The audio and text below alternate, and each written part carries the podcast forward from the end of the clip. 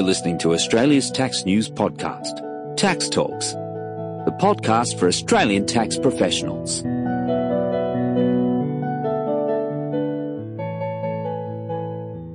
Welcome to episode 8 of Tax Talks. This is Heide Robson. We've all heard of Bywater, but what actually happened? How did Mr. Vanda Gould get caught? How did he get linked to a Belgian national living in Switzerland? And how did the ATO link Mr. Gould to a range of companies he didn't own a single share of? Robert Campbell was intrigued by these questions and dug deeper. He didn't have access to any confidential documents or people closely involved with the case, and so relied on what is publicly available. But hopefully, this episode will give you a small insight into how it all happened.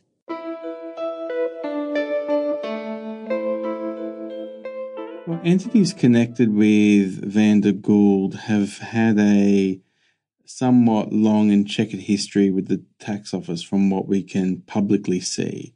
One such entity, the Hua Wang Bank, based in Samoa, they had been to the AAT as early as 2004, looking at round robin loans, so money flowing to this entity and then coming back as as loans to the clients of that firm. So Vanda Gould had already been well known to the um, ATO. At if not Vanda Gould, at least some of his entities that were starting to hit the radar at the tax office through whatever whatever purpose. That was one such such radar. Oh, another way that Vanda Gould hit the radar was through Austrac.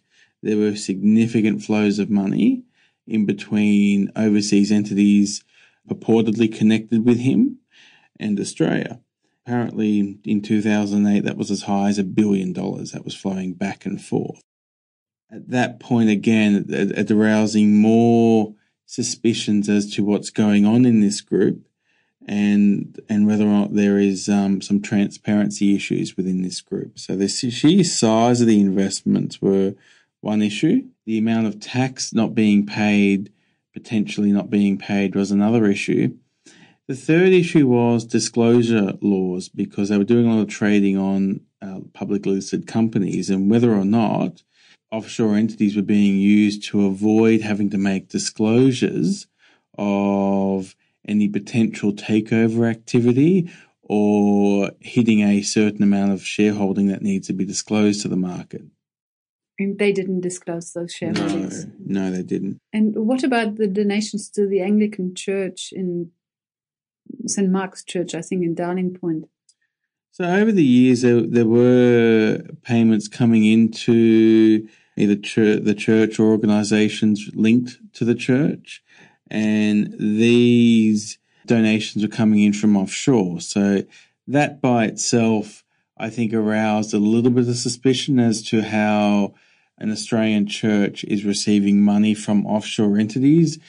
I would have thought typically if you were donating money to a to a religious organization, you would probably donate in an area that is closer to you as opposed to the other side of the country. These these companies making the donations were based in Switzerland and incorporated elsewhere throughout the world. So it did seem a little bit unusual that that that large amounts were coming in from offshore to the churches. Doesn't mean that there's anything anything wrong or that there's any wrongdoing there but it, does stand out as being perhaps a little bit unusual. Do you think the ATO wouldn't have picked up Bywater if those donations to the church hadn't been made? Look, my gut feeling is they probably would have, because given the history stretches back to 2004, and that was the AAT. And so it probably stretched back before then when the group started to hit the ATO's radar in certain aspects. What was difficult was trying to prove or demonstrate who is the actual controller of these entities, and that took a lot of time. Also, understanding the number of entities involved. There are a lot of companies here, and you know, I dare suggest more will be uncovered in due course. And these donations to the church probably helped with identifying some of the companies. That said, the group was already on the ATO's radar, at least in some form or capacity. And so ultimately, probably still would have been, uh, the conclusion still probably would have been the same. It may have taken a bit longer to get there, though. And was Bywater just his own personal money, or was Bywater also his clients, Vanda Gould's clients' money? From what I can tell, and, and bearing in mind I've, I do not have any, any any insider knowledge, so I can only go off what is publicly available through courts. It seems like Bywater was Mr. Gould's company, as were a couple of others, Chemical Trustees, JA Investments, Darran as well.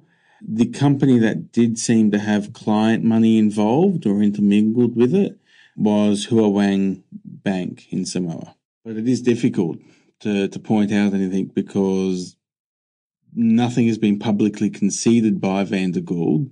So, and I believe he's still very much denying any wrongdoing and denying that the courts were accurate in their conclusions. Okay, so now having a look at some of the entities involved in at least the original Bywater. So we have Bywater Investments itself, and that was a Bahamas incorporated company, and its shares were owned by a Swiss company, from what we can tell. Its only office holders were Mr. and Mrs. Borgas and Mr. Lonsdale so nowhere does it seem that Vanda Gould, Mr. Gould, is involved at all. But despite that, the court were able to link Bywater back to Mr. Gould. How did they do that? Well, just through the donations? No, or? no, nothing to do with the donation. So what they instead found was that there was another company that they concluded was the shareholder of Bywater, and that's another company called MH Investments. And they concluded that MH Investments, mm-hmm. so MH Investments was a Cayman Islands incorporated entity, as was another company known as JA Investments, which was either a, a holding other shares or in the case of Hua Wang Bank, it was a debenture holder of that bank. And under the Articles of, of Association of that Samoan company, the debenture holder was the one that had the, the full voting and control rights, not the shareholders. So, in essence, it was the entity that was controlling the bank. And that entity had who as shareholder? Mr. Gould or? Look, ultimately, the courts concluded that MH Investments was owned by Mr. Gould, but again, that wasn't an easy process. So his name wasn't necessarily placed everywhere. Quite the opposite. He went to great lengths. It would seem to not have any connection with this group. Almost, almost, almost, you could say that he had no connection on paper, but behind the scenes, court had found and accepted the fact that Mr. Gould was very much running the show, and not just as a, a hands-on manager, but as someone with ultimate control over everything. So this these groups had different directors, you know, Mr. and Mrs. Borgas, etc. But they were only following the instructions of Mr. Gould, not just taking advice from Mr. Gould. He must have had a lot of trust in Mr. and Mrs. Borgas and and his other business partners because he basically put close to a billion dollars into their hands. And if they had wanted to, they could have walked away with it because Mr. Gould had no no rights to these funds on paper. Potentially, yes, Un- unless through banking mechanisms, etc., he still retained control, and and that's something which we weren't privy to. And that's um, probably how they found him because he probably did somehow secure his investments. Most likely that there there there was some evidence of him exerting control over the directors as opposed to simply advising the directors. The JA Investments was an interesting scenario. Again, JA was a Cayman Islands company similar to MH Investments. Now, JA had the Borgas as shareholder. However, the courts determined that Mr. Gould was the company's controller as, in accordance with the company's articles, Mr. Gould had the role of being the appointer of the company. And that's a very interesting scenario in this country. It's not something you would see with a company that you would have an appointer someone who has the power to appoint and remove directors willy nilly. Yeah, because you usually have that with trust. Yes, we don't ever see that with a trust. You know, the, the, the, the, people who have the power to appoint and remove directors in the company is naturally the shareholders. The chairman, yeah. yeah. The shareholders. In this particular case, so we had a company which had an appointer, and that was Mr. Gould. And that's probably how they found him. It, it's it's it's some of the evidence that they use to point to say the more we look, the more we start seeing one name cropping up and one person influencing or having some form of element of control while trying to maintain that he's not linked to, to any group. of it. Hmm. And then couple that with things like the donations to the church, which he was closely linked to, despite the fact that the donations were coming from apparently Mr. Borgas's company. Who had never um, been to Australia, probably. Oh, he was actually born in Rockhampton. Oh, I see. So he was Australian, Belgian background, but living in Switzerland and donating to a Sydney church. So you can see it does does sound a little bit unusual. Mr. Borgas, I believe, was was Lutheran, so not even yeah, that's Anglican. Right. That's right. Yes. So again, you know, yes, okay. The, his argument was, well, Protestants are Protestant, Christians are Christian. But it, again, it does just look a little bit odd that Lutheran would be donating to an Anglican church. Yes, they're, they're, they're, they're very close together, but it just looks a bit odd, especially from the other side of the world. I did like that one. I'm Lutheran, so I'll give my money to an English church. so, look, in summary, what we have with, with the Bywater and, and all the other entities involved is a convoluted structure where someone's gone to great lengths to conceal their involvement with the group of entities, but not so great lengths where their their presence isn't felt at all. So there is there were ways that the dots could be connected. It just took a lot of investigative work to get there the key takeaway from, from the high Bywater case is that no matter how smart or clever your structure, if it doesn't make sense to the courts and you can't demonstrate to the courts that the structure is how it appears on paper, rather behind the scenes where we're running a different set of arrangements, then your structure fails. And if you can see that the ATO do have a lot of resources to pour into investigative work, that if you try and be too clever, there's every chance the reality will be uncovered eventually. The tracks can't be entirely covered up. You can you can go to great lengths to cover them up, and you might be able to hide a lot of them, but you, it's almost impossible to erase every single track out there. Hmm. But if you don't know how many other bywaters are out there that the ATO didn't pick up. No, you don't. You don't. You don't know how many other entities that could be linked to this. So again, we're starting to see a few more come online as well. And you don't know how many other times someone has gotten away with similar structures and fallen completely off the radar altogether. No one will ever know that.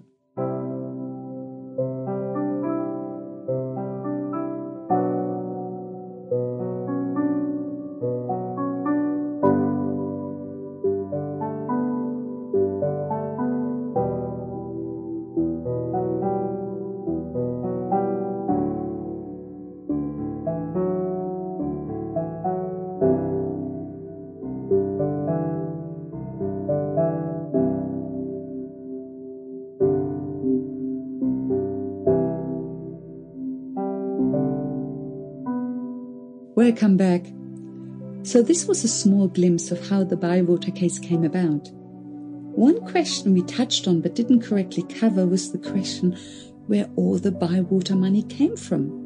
In 2008, Austrac reported money flows in and out of Australia from Gould related companies of about $1 billion. Where did this money come from? This is what it looks like, based on publicly available information.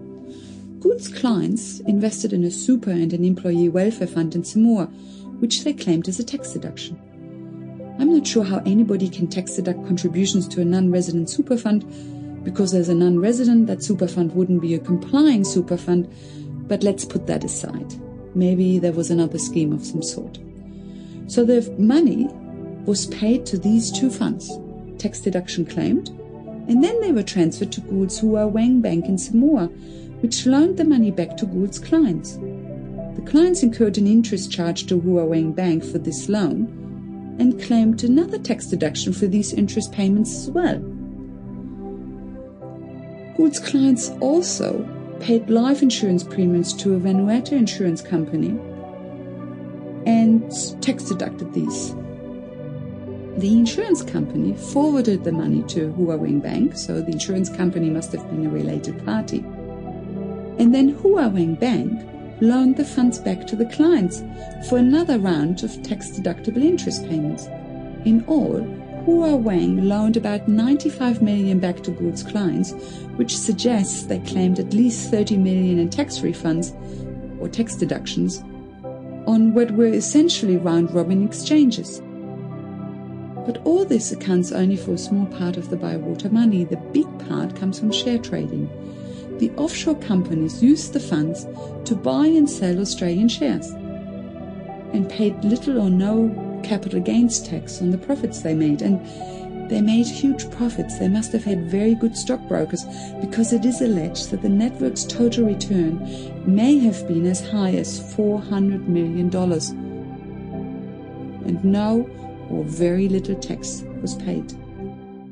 So this is how Bywater seems to have got $1 billion to move around the globe. Hopefully all this made some sense. Thank you for listening. Bye for now and see you in the next episode.